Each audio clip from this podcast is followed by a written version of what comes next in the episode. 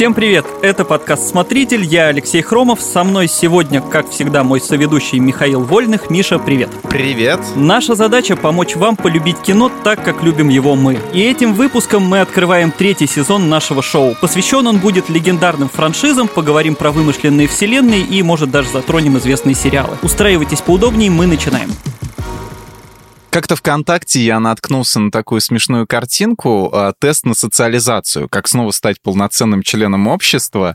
И первый вопрос там был, сколько всего было колец всевластия? Варианты ответов 3, 7, 9 и правильный ответ «не знаю». В 2001 году первая книга Джона Толкина из трилогии «Властелин колец», ранее известная только узкому кругу фанатов, ну, сами они себя зовут толкинисты, открылась широкой аудитории. Режиссер Питер Джексон спалил, что называется, годноту народным массам, и Свет увидел фильм «Братство кольца». Не стоит упоминать, сколько раз вот номинировались фильмы трилогии на Оскар. Там номинаций было очень много. Ну, первый фильм взял Оскар, я точно знаю, за операторскую работу, за саундтрек и за грим. Но я могу так добавить, что все три номинировались э, на лучший фильм, и два из них номинировались на лучшего режиссера, вот как минимум. Ну, а лучший фильм они взяли? Э, последний взял «Возвращение короля». Именно «Властелин колец» э, преобразил жанр фэнтези и создал так называемый стандарт, по которому, ну, до сих пор продолжают сниматься новые и новые фильмы и сериалы, это от «Игры престолов» до «Ведьмака». И осенью на Amazon Prime выйдет долгожданный сериал «Кольца власти». Мы сегодня о нем тоже немножко поговорим. Мы люди профессиональные, мы готовились к подкасту и посмотрели трилогию заранее. Причем я посмотрел ее сильно заранее, еще в 2019 году, поэтому если я что-то забуду, это просто выпало из памяти. Я предлагаю пойти с самого начала о Питере Джексоне поговорить. Вот о, до «Властелина колец» он ведь не был так широко известен публике, э, и даже номинированный потом на различные премии фильм «Небесные создания» сейчас мало кто вспоминает. Я не смотрел, я видел увидел э, скриншоты, смотрел что-то трейлер, и я понял, так это что-то какой-то артхаус такой, да? Ну да, он такая немножко ужасы, немножко психологическая mm-hmm. драма, очень странная mm-hmm. такая. Но ранние работы это вообще там были слэшеры, сплеттеры, типа живых мертвецов и так, и так подобные жести да, э, 80-х да. годов. Как ему вообще с такой фильмографией удалось создать вот такое красивое фэнтези? Оно в нем сидело? Ну, вообще, я очень рад, что мы начинаем вот именно с этого вопроса, потому что, ну, сейчас Питер Джексон у большинства большинства как раз ассоциируется с «Властелином колец», и кажется, что он такой всегда был крупный, серьезный режиссер, снимавший там какое-то возвышенное кино, не знаю, как Спилберг какой-нибудь. Ну, Джеймс Кэмерон, да. Да, или Кэмерон. Вот. Но на самом деле Джексон, он не только очень разносторонний режиссер, он еще и такой хулиган от мира кинематографа, то есть он по молодым годам наснимал действительно и безумных слэшеров. Я всем советую посмотреть «Живую мертвечину». Это такой апофеоз дурновкусия, вот такого осознанного. Там есть угу сцена, где целую комнату зомби перемалывают газонокосилкой. Вот. Что, что может быть круче вообще? Он же, кстати, снял «Познакомьтесь с фиблами», совершенно чудесное ужасно пошлая пародия на Маппет Шоу такая. Там даже на постер можно посмотреть, это вам уже хватит. И он же, кстати, снял моих любимых страшил. Э, это такой полуужастик, полукомедия. Майкл Джей Фокс там играет, и всякие призраки там еще появляются. Вот, ну, история появление «Властелина колец» э, такая. Он вот уже достаточно раскрутился к тому моменту, как взялся за это. Вот его там звали режиссировать уже фильм про Джеймса Бонда, новую планету обезьян, его приглашали поставить Кинг-Конга, то есть его Джексон как Кинг-Конга снимет, но уже сильно позже. В 2005 году, да. Да, да, да, и он потом еще говорил, что хорошо, что я не взялся за это раньше, иначе бы получилось плохо. Вот, а сам он, вот он уже снял там и ужастиков, и комедии, и он решил написать и снять какой-нибудь фэнтези, потому что просто очень нравилось. Вот, и он предлагал своей жене всякие разные идеи, она у него и соавтор, и партнер постоянный, она ему на все отвечала, а это уже было во «Властелине колец». Вот. И ему такие ответы в какой-то момент просто надоели, он сказал, что ну все, я тогда сниму «Властелина колец». Как мы все про Твин Пикс, да, отсылки постоянно делаем. Это все было уже. Да, там. да, ссылались, ссылались и записали самый длинный подкаст. Да, да, да. Вот, ну и, видимо, в этом плане сработало какое-то вот желание ну, что называется, прикоснуться к великому. То есть он тогда считался очень перспективным режиссером, но, по сути, впервые взялся на настолько крупный даже глобальный проект, и поэтому он к нему подошел со всем максимализмом возможным. Угу. Тут, наверное, еще стоит пояснить, что даже вот путь к разрешению на экранизацию у него был очень сложный, то есть Джексон буквально там зубами выгрызал себе эту возможность. Он изначально хотел тоже снять три фильма, но один по «Хоббиту» и два по «Властелину колец». Необычно, да. «Властелин колец» все-таки там три части, да? Да, дальше там было еще интересней. Там сначала связались с правообладателем, который вот выкупил права на экранизацию. Там угу. тоже очень сложная была история про переход прав. И, в общем, после предыдущих неудачных попыток вот этот вот правообладатель Soul Sense, он не очень хотел давать их кому попало, потому что там первый фильм хотели снять вообще такое ода хиппи была, где все друг с другом заигрывали чуть ли не сексом занимались. Потом сняли мультик, сняли первую часть мультика, он провалился, а вторую часть не досняли. Вот, и после этого, в общем-то, он осторожничал. И тогда Джексону на помощь пришли братья Вайнштейны и в студии Мирамакс. Они согласились его проспонсировать, 8 месяцев, значит, правообладатели уламывали, в итоге договорились, но только на «Властелина колец», потому что на «Хоббита» права еще тоже были там совместные с какой-то еще студией. Но потом всплыл, значит, тонкий момент, что, оказывается, ни один из Вайнштейнов толком не понимал вообще, что такое «Властелин колец» и какой там будет масштаб. То есть они все, выкупили права, говорят, что давай все просчитай. Он, Джексон все посчитал, пришел и сказал, что ему нужно 130 миллионов. Ну, а нифига не камерная фэнтези получается. Да, они такое. немножко офигели, говорят, дадим половину. И тогда ты, короче, весь сюжет запихивай в один фильм. Вот. И э, даже там их какие-то агенты стали предлагать правки по сюжету. Значит, они предложили волшебника Сарумана вообще выкинуть, который один из главных противников. Самую, по сути, масштабную битву у Хельмова и Пади вот за всю трилогию тоже выкинуть. А Гондор и Рохан это два государства, ну, можно сказать так, конкурирующих, да, да предложили да, да. сделать одним. Вот. Тут уже Джексон немножко офигел от них и чуть вообще все не бросил, потому что, ну, не понимал, как и зачем такое снимать. Ну и стали искать какие-то способы выкрутиться, и Вайнштейны тогда позволили им снять фильм на другой студии, но поставили совершенно невыполнимые условия. Они требовали, чтобы новых партнеров нашли там буквально за месяц, и тут же вернули их вложенные деньги. И там благодаря смекалке куча совпадений только все получилось. Э, в дело вот ввязалась уже New Line Cinema. Они там сняли дополнительно такой полчасовой фильм-презентацию, как это все будет выглядеть. И, собственно, агентов настолько это впечатлило, что они ему сказали, а чего два, два фильма, давай сразу три. Книга в трех частях, значит, давай три фильма. Дальше еще было еще сложнее там разработка сценария. Все это к тому, что вот, видимо, этот сложный путь и заставил Джексона ну, буквально каждую мелочь продумывать и относиться к «Властелину колец», ну, буквально как к главному какому-то творению, а не просто фильму. То есть это такая тренировка была, все предыдущие его работы, чтобы подойти вот именно к этому? Ну, похоже, да. Он хотел что-то снять масштабное такое. Режиссер сделал основную ставку на малоизвестных актеров. Э, Фрода многие видели, хотя и не догадываются во второй части «Назад в будущее». Это мальчик, который не понимал, как играть на игровом автомате. В «Wild Gunman» А, ну, это там, где ковбоев стрелять надо. Угу. Сэма э, Гэмджи я видел в сериале «24 часа», естественно. Кстати, я сравнивал э, «Властелина колец» и сериал «24 так. часа».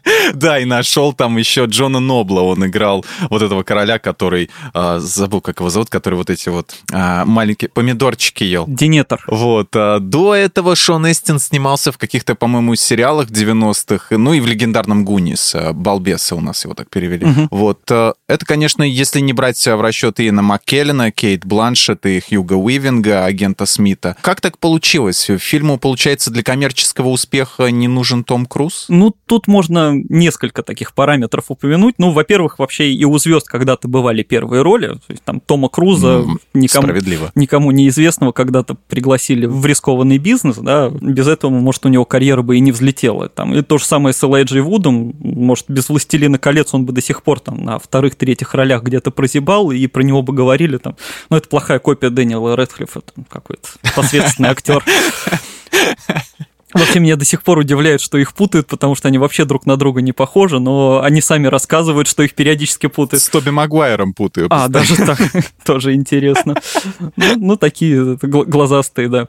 Да. Вот. Во-вторых, ну, наверное, сыграла отчасти финансовая составляющая, потому что, ну, фильм и так очень дорогой получался, и там, чтобы пригласить условного Тома Круза, нужно заложить еще какую-то нереальную сумму. Ну да, там, да. Том Круз тогда, по-моему, снимался и в «Миссии невыполнима» уже, и параллельно у Кубрика снимался в «Широко закрытые глаза». Да не представить вообще, как бы он Фродо бы играл, Том Круз, это было бы очень странно. Ну, возвращаясь к «Властелину колец», э, я искренне верю, что в данном случае вот этот подход, наверное, сыграл только на пользу, ну, потому что сама основа «Властелина колец», банально сказать, в таком в братстве, в объединении героев. В вот дружбе. Этих. Да. Мгм. И, наверное, чтобы добиться вот этих правдивых эмоций, нужно было на съемках создать такое братство, то же самое, и что должны Мгм. были играть люди, которые вот полностью погружались в роли, если бы была какая-то условная прям звезда первой величины, там, с отдельной жизнью, с отдельными условиями, то, наверное, все могло бы рухнуть. Ну да, да, логично. Хотя в составе там был такой актер, но там по другой причине. Это несчастный Джон Рис Дэвис, который сыграл Гимли. Там просто оказалась проблема. Он вообще изначально не очень хотел сниматься, его уговорил сын, потому что он был поклонником «Властелина колец», и, кстати, там с несколькими актерами такая история. Вот, и в итоге, значит, он приехал в Новую Зеландию, уже начали работы, и тут оказалось, что у него дикая аллергия на пластический грим. Вот. А он гнома играет, там он весь в этом гриме. Да, да, да. Вот, и не все, может, знают, но, по сути, половину фильма за него отыграл дублер. То есть все, кроме крупных планов, э, значит, вместо него Ого. ставили дублера. И даже когда они закончили съемки, там весь основной состав делал себе татуировки. Вот, он отказался, и они вместо него тоже взяли дублера, и дублер сделал татуировку. По, по сути, он был э, главным персонажем. да. Жесть. Вот. Ну, со многими другими как раз, наверное, плюс был в том, что они очень хотели это играть, начинающие актеры, да, они, то есть, сами старались попасть туда и вообще прожить эти все роли. Тот же Элайджа Вуд, он, когда только объявили кастинг, он перечитал «Властелина колец», купил какую-то себе похожую там хоббитскую одежду и записывал э, для проб разные сцены из разных частей книги, чтобы показать вот э, смену образа Фрода, каким он становится Мгм. там от начала к концу, и вот эти потом записи отправил на кастинг. А Иэн Холм, который сыграл Бильбо, он вообще до этого записывался в радиопостановке «Властелина колец», но он озвучивал Фрода.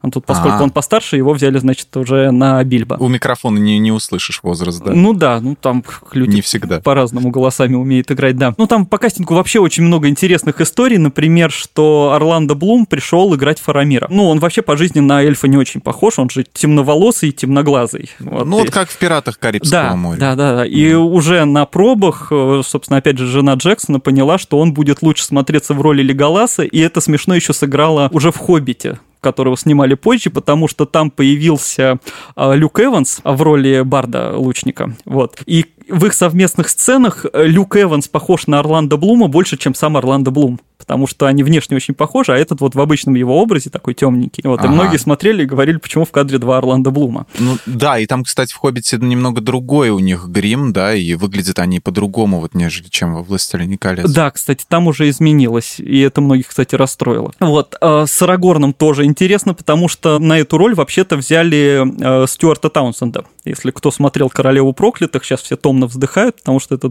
тот самый вампир Лестат. О, да. Да, и вот. И там тоже какая-то непонятная история, то есть его наняли, он уже приехал на съемки, тренировался вовсю, там осталось что-то пара недель, и дальше уже какие-то разные версии до конца так толком и не объяснили. То есть где-то пишут, что Джексон решил, значит, что Арагорн должен быть постарше, посолиднее, а другие говорят, что Таунсенд сам что-то впал в депрессию, испугался ответственности и, в общем, просто стал все пропускать и забил. В общем, суть в том, что э, Вига Мортенсен нашли буквально вот в самый последний момент, причем там все говорили, что он очень капризно отбирает роли, и он наверняка не согласится или, по крайней мере, не успеет. А он чуть ли не сразу же ответил.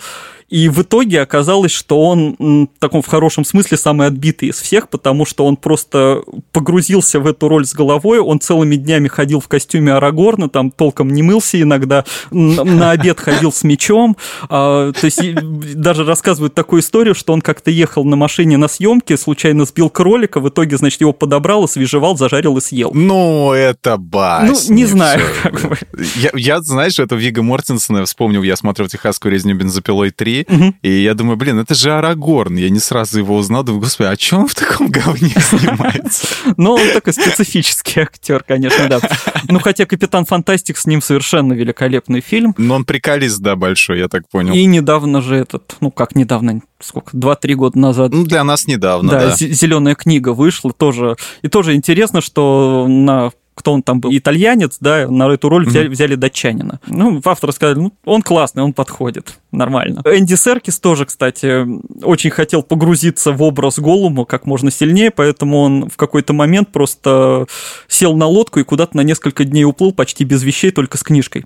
Вот, и несколько mm-hmm. дней где-то там голодным сидел в одиночестве, и вроде тоже говорят, что его в какой-то момент нашли туристы и очень сильно испугались, что это какой-то бомж там.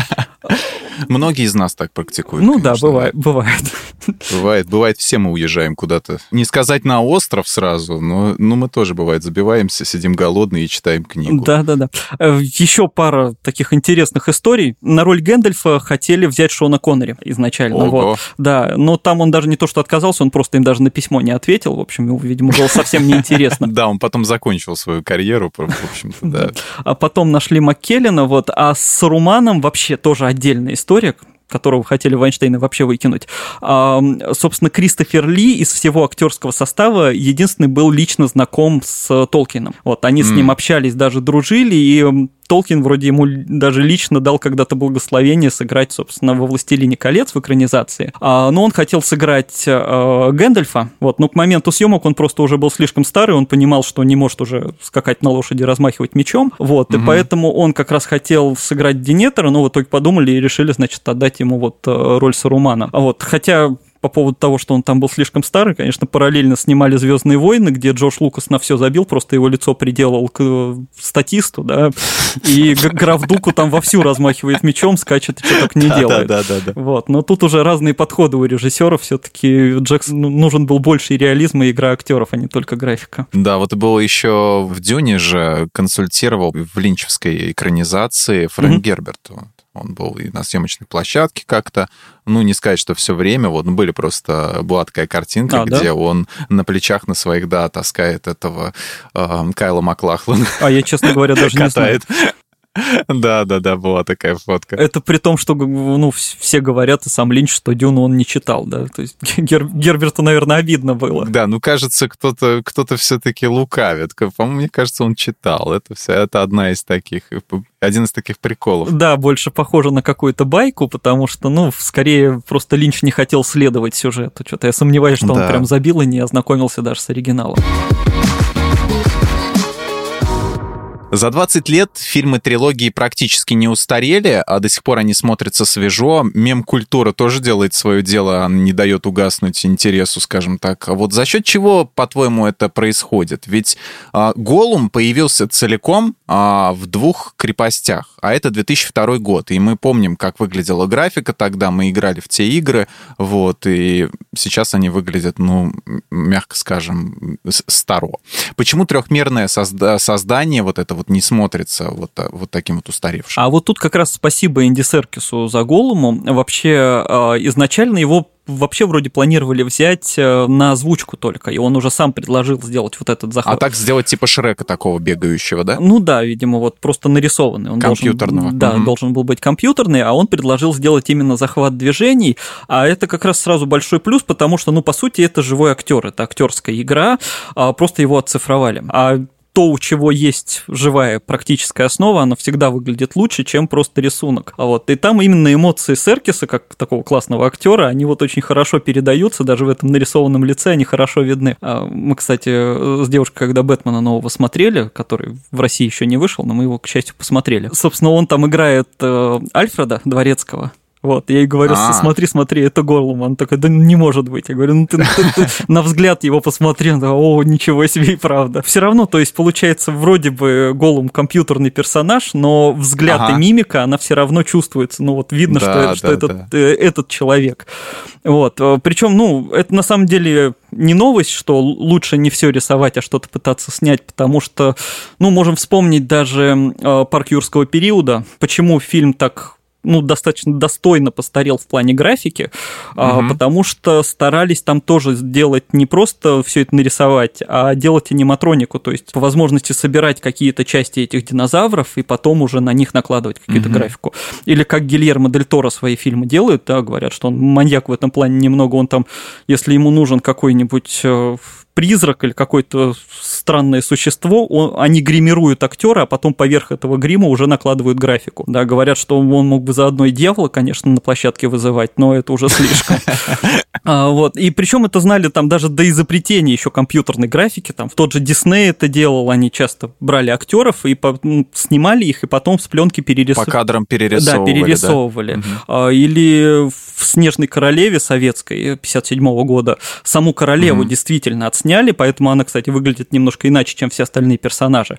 То есть действительно угу. отсняли живую актрису, а потом перерисовали вот этот вот ротоскопинг. Да? В СССР, кстати, угу. эту технологию называли эклер. Так стол назывался, на котором вот это вот рисовали. И получается, с одной стороны, суть в принципе в подходе, вот в тонкой проработке визуального ряда, и с другой стороны, вот именно в применении этих самых практических эффектов. То есть вообще на вопрос, почему так офигенно выглядит, я всегда советую э, поискать книги «Властелин колец» э, с иллюстрациями Алана Ли или Джона Хоу. Это два таких художника, которые рисовали самые крутые иллюстрации, самые классные обложки, э, и их же потом э, нанял Джексон для того, чтобы, значит, они какие-то концепты разрабатывали для фильма. А, то есть чтобы выглядело так, чтобы у людей, которые читали книги, да, и видели эти иллюстрации, возникали такие да, ассоциации. Да, да, и просто угу. вот крепость Минастирит, да, на картинках Алана Ли в фильме, они практически идентичны, и вот это настолько прям, mm. действительно очень круто выглядит. Ну, то есть, получается, у Джексона была очень классная первооснова, и не только текст, но и огромное количество именно артов. Вот, и во-вторых, э, именно подход, что вот на съемках все, что могли построить, то действительно строили и по возможности применяли какие-то практические эффекты. Причем это как бы и от мелочей, вот, например, можно взять э, сцену, где кольцо всевластия, это крупным планом показывает, оно валяется на земле, а там вдалеке да. люди ходят такие маленькие. В снегу, по-моему, да? А, да, по-моему. На цепи да, да, такой. Да. Оно типа большое такое. Можно было это снять как бы макросъемкой, да, с обычным кольцом. Можно было ага. тоже нарисовать все, но они просто сделали огромное кольцо, такое весом, весом в 3 килограмма, да, ну, размером, не знаю, со, со шляпу. Вот. Его Джексон, кстати, потом себе оставил на память.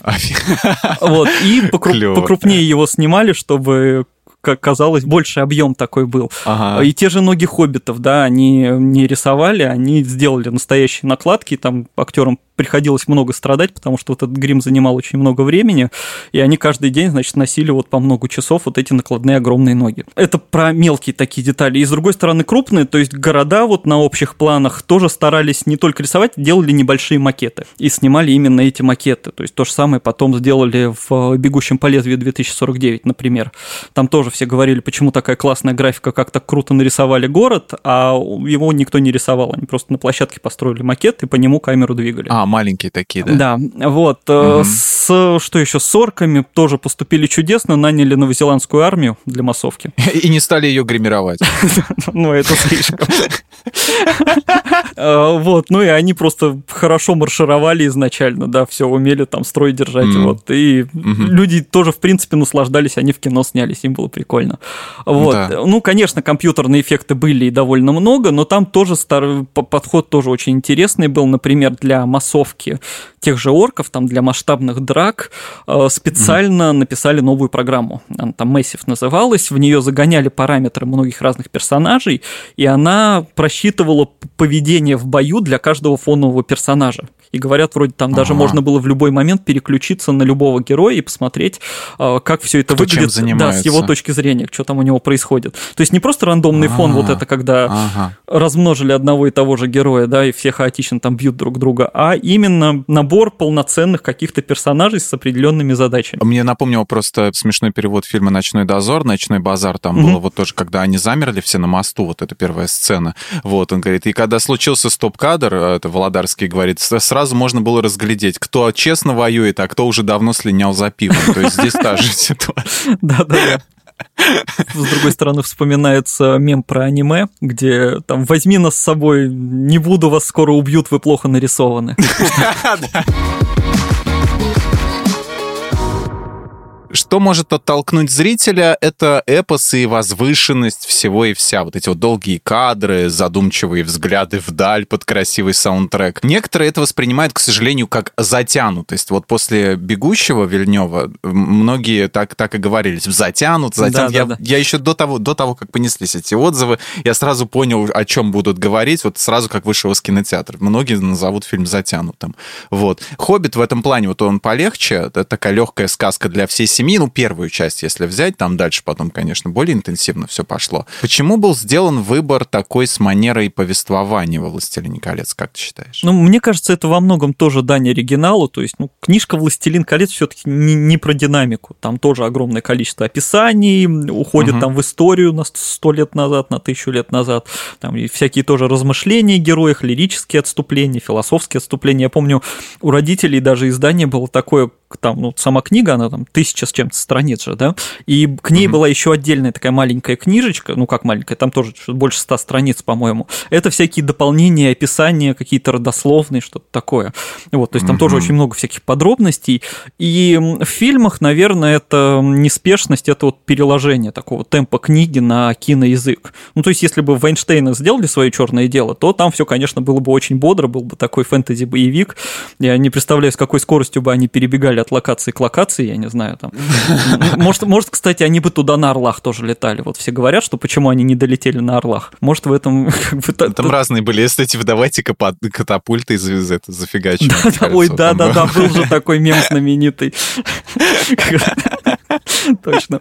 Вот, ну и на самом деле, чтобы это не казалось затянутым, ну, хотя конечно, за других отвечать не могу, то есть кому-то, может, все равно покажется, что это слишком. Кажется, что нужно заранее быть готовым, что это не такое бодрое кино на полтора часа, да, чтобы фоном там под попкорн посмотреть, а это именно такое большое путешествие, вот и для зрителя тоже. С погружением, скажем. Да, и я mm. поэтому, кстати, советую смотреть полные версии, вот эти режиссерские, да, и лучше еще и на экране побольше. Они еще более затянуты. Да, он будет совсем будет медленно, но при этом вот ты прям с головой туда уходишь, ты, ну, по сути, живешь в этом мире вот это вот все эти угу. часы. Вот, а если еще хороший звук какой-нибудь, то вот саундтрек Говарда Шора, он вообще уносит. Недавно его отдельно слушал да, на YouTube, да. там все 4 часа, что ли. И ты помнишь, да, вот эта сцена, где герои в Рохан, когда приходят, там вот эта их основная мелодия, она, она на скрипке так очень-очень грустно играется, и там угу. еще показывают, как флаг с флагштока улетает, такой, просто вот, мне кажется, это апофеоз эстетики какой-то, вот такая обреченность прямо чувствуется слушается, хотя вроде мелодия та же самая, что она, ну, она часто звучит в других частях, но вот здесь она прям как-то, я не знаю, до глубины души, что называется. Угу. Вот, э, ну, лично мне, то есть вот при всем этом, при том, что действительно это очень долгие фильмы, очень медленные, он никогда не казался искусственно затянутым. То есть, ну, будем честны, да, в режиссерских версиях иногда бывает ощущение, что, ну, просто когда режиссер выпускает свою полную версию, иногда это, конечно, все меняет и улучшает фильм, как было там с «Однажды в Америке», например. А, но иногда просто видно, что режиссеру было жалко выкидывать какие-то красивые сцены, и у него вот появилась возможность, и он их туда вернул. Ну, просто показать то, что отсняли. Да, да, просто да. Я... Вот, вот я над этим работал, это моя версия, и пускай оно, пускай оно ни, никакой роли не играет здесь, но оно будет. Да, и вот из недавних примеров я могу сколько угодно любить Зака Снайдера и его Лигу Справедливости, но вот эта сцена, где девочка нюхает свитер Аквамена, и потом они все поют песню, ну, если если ее убрать, вот, ну, ничего бы не изменилось, хуже бы не стало. Там, да, там много было таких моментов. Просто момент, вот, что мы его добавили, потому что можем, потому что у нас неограниченный хронометраж. А, вот. А во «Властелине колец» все-таки все на своем месте. Там как-то все работает на атмосферу. И вот ты при этом говоришь про «Хоббита», он действительно бодрее, но там как раз, по-моему, есть сцены и даже там целые персонажи, да, которые нужны только чтобы сделать хронометраж больше. А, ну, мы об этом, наверное, чуть подальше еще поговорим поговорим про «Хоббита». Если устроите binge-watch, то есть смотреть подряд все части трилогии, то можно потом запутаться, в какой части происходило то или иное событие, особенно если мы говорим про ремастеры. А, ну, там картинка во всех трех фильмах, она обрела единый образ, там палитру, цветовую гамму, ну, так сказать, она была уравнена. А, есть ли какие-то отличительные черты у каждого фильма, вот на твой взгляд? Вот «Братство кольца», «Две крепости», «Возвращение короля». Или это все изначально задумывалось как сериал, каждая серия которого просто выходит через год-два? Ну, если отвечать коротко, разницы нет. То есть, по сути, это действительно один фильм в трех частях. И mm-hmm. Питер Джексон его так и задумывал. Вот когда все это предложили разделить там не на две, а на три части, он вот так и снимал. И как раз сложность съемок была в том, что они делали сразу подряд три фильма, и там 18 месяцев беспрерывной работы, вот 274 съемочных дня все это заняло. Но, с другой стороны, это как раз позволило избежать вот этих всех эм, проблем сиквелов, сериалов и многих вот этих растянутых во времени проектов, когда там, в сериале сезон досняли, актеры разъехались, кто-то поменял прическу, кто-то похудел, там как в «Друзьях», да, бывало, сезон начинается с той же сцены, на которой закончился предыдущий, приходит Чендлер, а он на 10 килограмм похудел. Да, да, да. Чендлер, да, Чендлер редко худел, наоборот, я думал, ты скажешь. Ну, или набрал там. Слишком прибавил. Ну да, да, да. Ну, в смысле, что внешность актера изменилась, и как будто бы это все не должно происходить. Или бывало еще хуже, когда на съемках там какого-нибудь продолжения какой-то актер вообще занят или отказался. Достаточно вспомнить э, «Назад в будущее», где в первой части э, девушку Марти сыграла одна актриса, а во второй части другая. И, кстати, Криспин Гловер тоже. Он снялся в первой части, а во второй из-за разногласий снялся за него другой человек. Вот, вот. И То есть, где он в будущем был. С девушкой просто мне еще понравилось, что они эту первую сцену э, пересняли с новой актрисой, где вот да, док да, прилетает да. и забирает их в будущее. Там же сняли один в один, только уже с другой актрисой. Да, я с детства обращал внимание вот на это. А момент, я, кстати, думаю, не замечал. А девушка-то другая. Я, я вот, кстати, не заметил. А, зато вот в Темном рыцаре у меня просто какой-то диссонанс был в голове, когда, ну, там в первой части играла Кэти Холмс, а во второй, значит, вместо нее Мэгги Джилленхол. И я смотрю, и вроде как получается, uh-huh. что я этого персонажа должен знать, и она ведет uh-huh. себя так, как будто она тут уже давно. А я ее впервые вижу, и я никак не мог понять вообще, что происходит. Или вот бандитский Петербург, где вот эту вот героиню Катю, да, по-моему, ее звали, э, играла там в части с Певцовым одна героиня, потом в следующей части с Домогаровым другая. По-моему, изначально, по-моему, всего там три разных актрисы играли одну и ту же героиню, и все ее, все равно они ее все любили. Тут я не могу ничего добавить. Это уже, извини. Вкусы разные, да. Кто-то темного рыцаря, а кто-то по вечерам бандитский Петербург. Ну Ладно, я приведу еще «Игру престолов», где там вообще тоже актер, там гора три раза, по-моему, менялся, и всем было все равно. Просто брали какого-нибудь большого страшного актера. И мне просто еще в «Игре престолов» тоже каждый раз нравится, что они даже не предупреждают, что что-то происходит, и появляется какой-то персонаж, который такой, я тут всегда был, это кто это такой? Он же был... Или у меня что-то не так. И я какое-то время думал, что там это разные герои, а потом оказалось, что это один и тот же.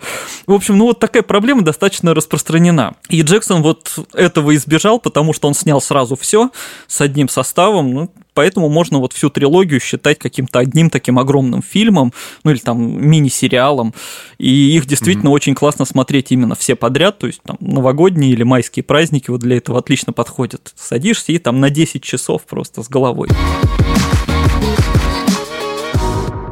Вот что мне не совсем понятно, зачем Джексон маленькую книжку «Хоббит» или «Туда и обратно» растянул на три части, потому что когда я, я был уверен, я до этого читал новости э, до 2013 года, что будет два фильма, и я второй фильм смотрел уже, думаю, ну все, сейчас развязочка будет. А потом, когда ближе к концу, я думаю, что-то тут развязочкой-то и не пахнет, а в конце мне выдалось вот это знаменитое продолжение следует, и я сказал, так, стоп, а какое еще продолжение? Мне следующей серии еще год ждать? Вот. Почему он растянул на три части? Там она, правда, маленькая. Ну да, ну тут можно банально ответить, как сейчас все любят говорить, деньги, да, но вообще там действительно несколько раз задумка менялась, и в итоге я, в принципе, могу поверить, вот, что Джексону и всей команде, как он говорил, просто хотелось подольше пожить в этом мире и побольше про него рассказать. Там тоже сложная очень история. Джексон вообще мог э, вылететь с поста режиссера, точнее, он даже в какой-то момент ушел с этого поста, там судился что-то с New Line Cinema по каким-то финансовым вопросам, и вместо него поставили Гильермо Дель Торо. Вот, и он mm. тоже уже там начал что-то разрабатывать, он уже долгое время там готовился. А Джексон оставался только продюсером, и там тоже по задумке, значит, действительно было два фильма. Первый хотели снять по «Хоббиту», то есть э, в один фильм вот эту mm книжку как раз самое то. А второй это должна была быть э, такая вольная фантазия на тему того, что происходило между событиями «Хоббита» и «Властелина колец». Вот этот вот период как раз. mm Вот. И там опять начались проблемы проблемы с авторскими правами, потому что э, на «Хоббита» и «Властелина колец» их уже, значит, выкупили, а вот на все остальное наследие Толкина права оставались у его сына, который был вообще против экранизации и там требовал каких-то дополнительных денег. Там просто изначальная история в том, что э, сам Толкин продал права на экранизацию «Властелин колец» за очень небольшие деньги, там это около 100 тысяч фунтов, по-моему. А он просто был уже пожилой, очень устал от этой популярности и хотел, значит, вот кому-то передать права, чтобы все уже увлеклись экранизацией и оставили его в покое. А деньги хотел потратить на образование внуков. Ну, видимо, сын был недоволен такой суммой, да, решил, что надо как-то там больше. Ну, в общем, опять сложности, сложности вот с правами, с экранизациями. И в итоге сначала решили по «Хоббиту» снять два фильма. А потом подумали, ну, раз уж мы тогда сняли три, давайте и теперь три тоже снимем. Вот, но это все а, затянуло. Привычка три фильма снимать. Ну да, да, трилогия, трилогия, пускай везде будет трилогия. Он «Звездные войны» тоже все трилогии снимают. И за это время, пока эти все вопросы решали, Дель Торо тоже уже из-за конфликта расписаний э, выбыл, э, и вернулся уже Джексон. И вот он тогда сказал, что, ну, «Хоббит» очень короткая книжечка, да, и большая часть истории там как бы осталась за кадром. Там можно очень много чего рассказать еще, поэтому ее можно как угодно дополнять. Ну и вот, э, собственно, решили это превратить тоже в такую огромную сагу. Для меня в этом плане очень показательна сцена с Радагастром Буром, это такой же волшебник, там, как Гэндальф или Саруман, он просто в книге упоминается, по-моему, один раз вообще. А тут вот эта сцена с погоней там на зайцах, где он там гоняется, то есть такую сделали его сюжетным прям персонажем. А, это который э, вылечил какую-то зверушку, да? Да-да-да, в, шап- в шапке в такой, да-да-да. В шапке в такой Да, смешной. вот, ага. он в книжке где-то там что-то на фоне упоминается, что был такой, и все. Угу. Вот, а Таурель, Эванжелин Лили, которую играет, ее вообще полностью выдумали, в книжке вообще этого персонажа не было. То есть это придумано mm. специально под фильм. Она, конечно, очень очень классная, всех очень порадовала, но как бы Прикол, это, я не знаю. это просто героиня взялась буквально из ниоткуда. Ну, вообще там справедливости ради, да, и во «Властелине колец» э, роли женских персонажей Джексон сильно увеличил. Сейчас бы стали все говорить, что вот под феминисток прогнулся, что-нибудь такое. Тогда всем норм было. Потому что в книгах э, там ну, женские персонажи все совершенно фоновые и не очень интересные. Поэтому Джексон еще снимая «Властелина колец» решил э, роль Арвен, например, сильно расширить и сделать ее более важным персонажем. Вот, ну и, собственно, наверное, это перекочевало вот и в «Хоббита», и решили просто добавить уже женского персонажа для какой-то полноты картины, что называется. Вот, ну и получается, что вот «Властелин колец» по большей части, да, им приходилось сокращать для адаптации. То есть а Джексон хотел такую целостную историю, поэтому он убрал там, например, всю линию Тома Бомбадила, да, потому что он немножко выбивался из самой структуры. А в «Хоббите», наоборот, пришлось это все дополнять. Из маленькой книжки делать какую-то очень большую историю. Вот насколько удачно вышло, ну, я строго судить не буду, но от себя могу просто сказать, что вот «Властелина колец» э, трилогию я регулярно пересматриваю, «Хоббита», ну, все-таки значительно реже. Ну, опять же, таки экранизация, как мы уже говорили, это не обязательно она должна прямо книга книги следовать вот прямо слово в слово.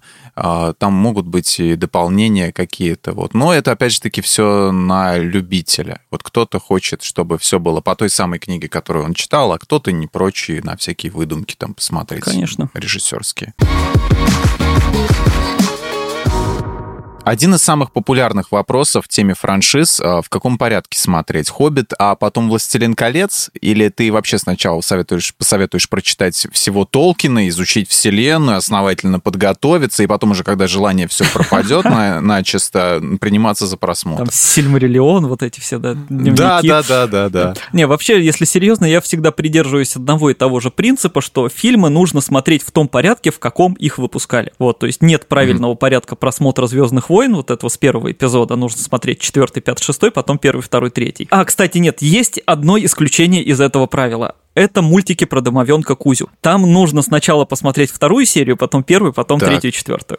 Вот это вот мы уже сери- к серьезным темам Да, перешли. да, да, это очень важно, угу. учтите. Это там просто действительно, а, когда экранизировали вот эту сказку, а, немножко напутали. То есть, ну, в книжке про домовенка там он действительно сначала селится у этой девочки Наташи, а потом начинает рассказывать, что с ним раньше было.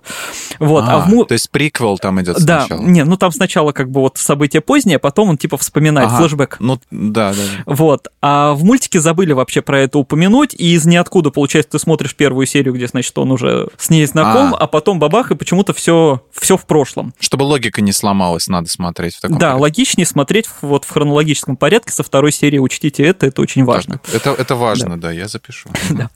Вот. А, ну, понятно, откуда сомнения возникают с «Властелином колец», потому что книги действительно нужно читать наоборот. Сначала «Хоббита», потом «Властелина колец». Но с фильмами мое мнение все равно не меняется. Ну, скорее потому, что Джексон, он не просто же вот дословно адаптировал книги, он все-таки делал э, сценарий именно по правилам кино. И поэтому в первой части «Властелина колец» зрителя вот знакомят с миром хоббитов, вообще там со Средиземьем, вообще, ну, это введение такое во всю эту историю. В экранизации «Хоббита» этого уже, по сути, нет. То есть там подразумевается, что зрители уже примерно знают, кто такой Бильбо, кто такой там Леголас и Гэндальф, откуда взялся Голум, это тоже показывали во «Властелине колец». То есть поэтому логичнее mm-hmm. получается э, посмотреть сначала «Властелина колец», хотя по хронологии это все наоборот. Тут можно добавить только, что я, конечно, сейчас говорю про первый просмотр. Когда ты там уже 2-3 раза посмотрел и знаешь сюжет, там уже можно пересматривать, как тебе приятней. И «Звездные войны» да. тоже может смотреть по хронологии, ты и так знаешь, кто такой Дарт Вейдер. Тут уже каждый может сам выбирать. Ну, если «Звездные войны» можно смотреть, допустим, э, второй, тебе больше нравится, допустим, эпизод седьмой, или ну, кому-то он нравится, да, может быть, тебе а, самый первый фильм нравится. То есть здесь можно выдергивать и выбирать для себя ну, фильм, который тебе там, может, тебе нравится на этих мишек в лесу смотреть, я не помню, в каком это, это было. Не «Империя», в шестом, в шестом да. эпизоде, а еще про них были а, отдельный мультсериал и даже несколько теле- а. телефильмов. Ну, это уже совсем-совсем для фанатов или совсем там для любителей. Потому что... Нашлись любители. Вот в, в Звездных войнах есть любители всего, даже таких персонажей. Да, да даже эвоков. Бы, ладно. Детских, да, эвоков. В Звездных войнах еще есть рождественский эпизод. Да, я знаю про него, я, я видел. Это, это очень-очень больно смотреть. Ладно, когда-нибудь мы поговорим отдельно про Звездные войны и обсудим да, обязательно да, да. и его. Ну, это я к тому, что «Властелин колец» так не посмотришь. То есть, а, посмотри посмотрю-ка я это самое две крепости или а сегодня я гляну возвращение короля. Вот просто они идут же по порядку и ты ну не зная контекста как бы там происходит произошли уже какие-то события это как не знаю сериал с середины смотреть. Хотя если ты его знаешь, то в принципе можно и не именно поступить. трилогии да нужно смотреть вот ну целиком да мы будем считать их угу. одним большим фильмом каждую. А вот что раньше, что позже Хоббита или Властелина тут уже можно выбирать, если ты знаешь сюжет, так и бог с ним. Угу. По поводу книг 可。Тут как раз, мне кажется, большое достоинство фильмов в том, что, э, чтобы их понять, книги читать все-таки не обязательно. То есть я, например, обожаю новую Дюну Дани Вильнева, но вот не могу не признать, что, мне кажется, без знания оригинала ее смотреть трудновато. Ну, слишком много всего приходится укомплектовывать да. у себя в голове, чтобы понять, да. как это работает. Вот, «Властелин колец» работает вот отлично именно как отдельное произведение, фильмы, которому не нужны какие-то дополнительные пояснения. Ну, хотя, конечно, книги прочитать не вредно и всегда полезно, просто потому что читать это хорошо. Вот, но тут mm-hmm. будьте готовы, если вы еще не читали, да, что вот если вы сначала прочтете, а потом сразу включите фильм, то даже в экранизации, которую все так хвалят, очень много отступлений от оригинала, и у некоторых фанатов книги от этого даже пригорало. То есть э, там придирались и к тому же то отсутствию Тома Бомбадила, и к расширенной роли Арвен, очень много к чему. Там даже я могу попридираться. Э, например, меня всегда смущало, что всадники Рохана, которые всю жизнь сражались в поле на лошадях. Наездники, да, при первой же опасности они сбежали и заперлись в крепости. Никакой логики в этом нет. А в книге было как раз наоборот. А это как раз было по плану Гэндальфа, то есть когда они узнали, что на них наступает армия Сарумана, они сели на коней и помчались навстречу им, сказали, что мы дадим им бой в открытом поле, как всегда. Их догнал Гэндальф и говорит, нет, идите, запирайтесь в крепость, значит, вы досидите до моего возвращения. И он действительно там привел этот живой лес, который в итоге всех орков добил. То есть та, там а. это было логичнее, что всадники хотели сражаться на лошадях, а не сидеть в крепости. В фильме mm-hmm. вообще а, больший акцент сделан на главных персонажах, то есть это по кинематографической структуре. А, там всех второстепенных персонажей сделали немножко послабее, а главных персонажей сделали поумнее и посильнее. То есть даже тот же Динетер в книгах, он был не настолько стрёмным. Он был все... все, все...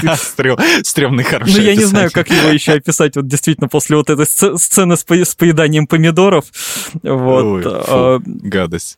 При такой красивой песне. Да-да-да. Да, ну там как раз вот этот контраст, да. Контраст, да. Линда писала статью а, про еду в кино, и да, ей, ей пришлось да. пересматривать эту сцену. Она говорит, господи, такие неприятные ощущения.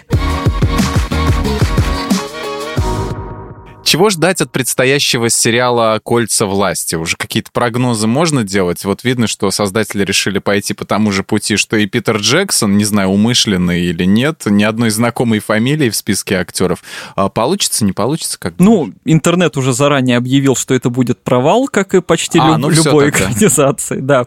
А, ну, учитывая, что на сегодняшний день у нас есть там с десяток кадров из сериала и очень-очень общее описание сюжета, ну, пока что говорить о чем-то конкретном вообще очень преждевременно. Ах, как жаль. А, да, ну, понятно, можно предположить, что такого уже прорыва, какого-то восторга уже не будет, ну, по многим причинам, начиная с того, что за годы, прошедшие с появления полнометражного «Властелина колец», уже вышло такое количество дорогого и разнообразного фэнтези, что просто, ну, зрителя очень трудно удивить. Ну да, конкурировать уже приходится с теми, кто вдохновлялся оригиналом. Да, да. Вот. А они уже значительно как бы преуспели. Ну и просто сейчас люди все-таки более скептически настроены и очень любят все критиковать. И для меня один из главных показателей вот этого негативного отношения еще до появления чего-либо э, был момент, когда опубликовали его заставку. Там, значит, показали э, такое деревянное поле, на котором вырезаны буквы название как раз, и по ним так медленно течет такая лава, огонь. Вот. И как только этот ролик появился, все стали писать, что, господи, какая же ужасная графика, как же плохо нарисовано, все, бюджет весь растащили, ничего не умеют делать. А через несколько часов после появления ролика появился следующий, о том, как делали это видео. И там нет компьютерной графики вообще. Они действительно вырезали на доске эти буквы, А-а-а. залили туда расплавленный металл и сняли в, в ускоренной съемке, чтобы потом, значит, это медленно все текло. Как отвратительно реальность выглядит. Да, да, и мне вот подруга, я про это в Инстаграме писал, мне подруга в ответ написала, вот мы дожили до момента, когда реальность недостаточно проработана. Да, да, да, да. Вот. Когда-то он должен был наступить. Ну да, ну и все как-то уже оценивают сюжет по каким-то кадрам, по постерам с актерами. Я пока не могу так оценить, я не обладаю такими способностями. Угадай страну по фотографии. Ну какие тут выводы? Ну, в целом я, конечно, предполагаю, что это просто будет гораздо более студийный именно проект. То есть его уже mm-hmm. делают не мечтатели такие вот энтузиасты, а серьезная корпорация Amazon, которая хочет все, конечно, все просчитать, сделать все четко, вложить туда много денег и заработать еще больше. И никаких авантюр. Да, да. То есть вряд ли это будет что-то очень экспериментальное. Скорее всего, это будет такое более выверенное. А сработает это хорошо или плохо, ну, посмотрим осенью, пока вот только такие очень общие мысли. Ну, будем ждать. Спасибо всем, кто слушал этот выпуск. С вами были Алексей Хромов и Михаил Вольных. Подписывайтесь на подкаст «Смотритель» на всех платформах, ставьте лайки и звездочки, а еще не забывайте про наш чат в Телеграме. Он так и называется «Подкасты лайфхакера». Там мы обсуждаем свежие эпизоды, делимся мыслями и просто общаемся. На этом мы с вами прощаемся. Пока. Пока.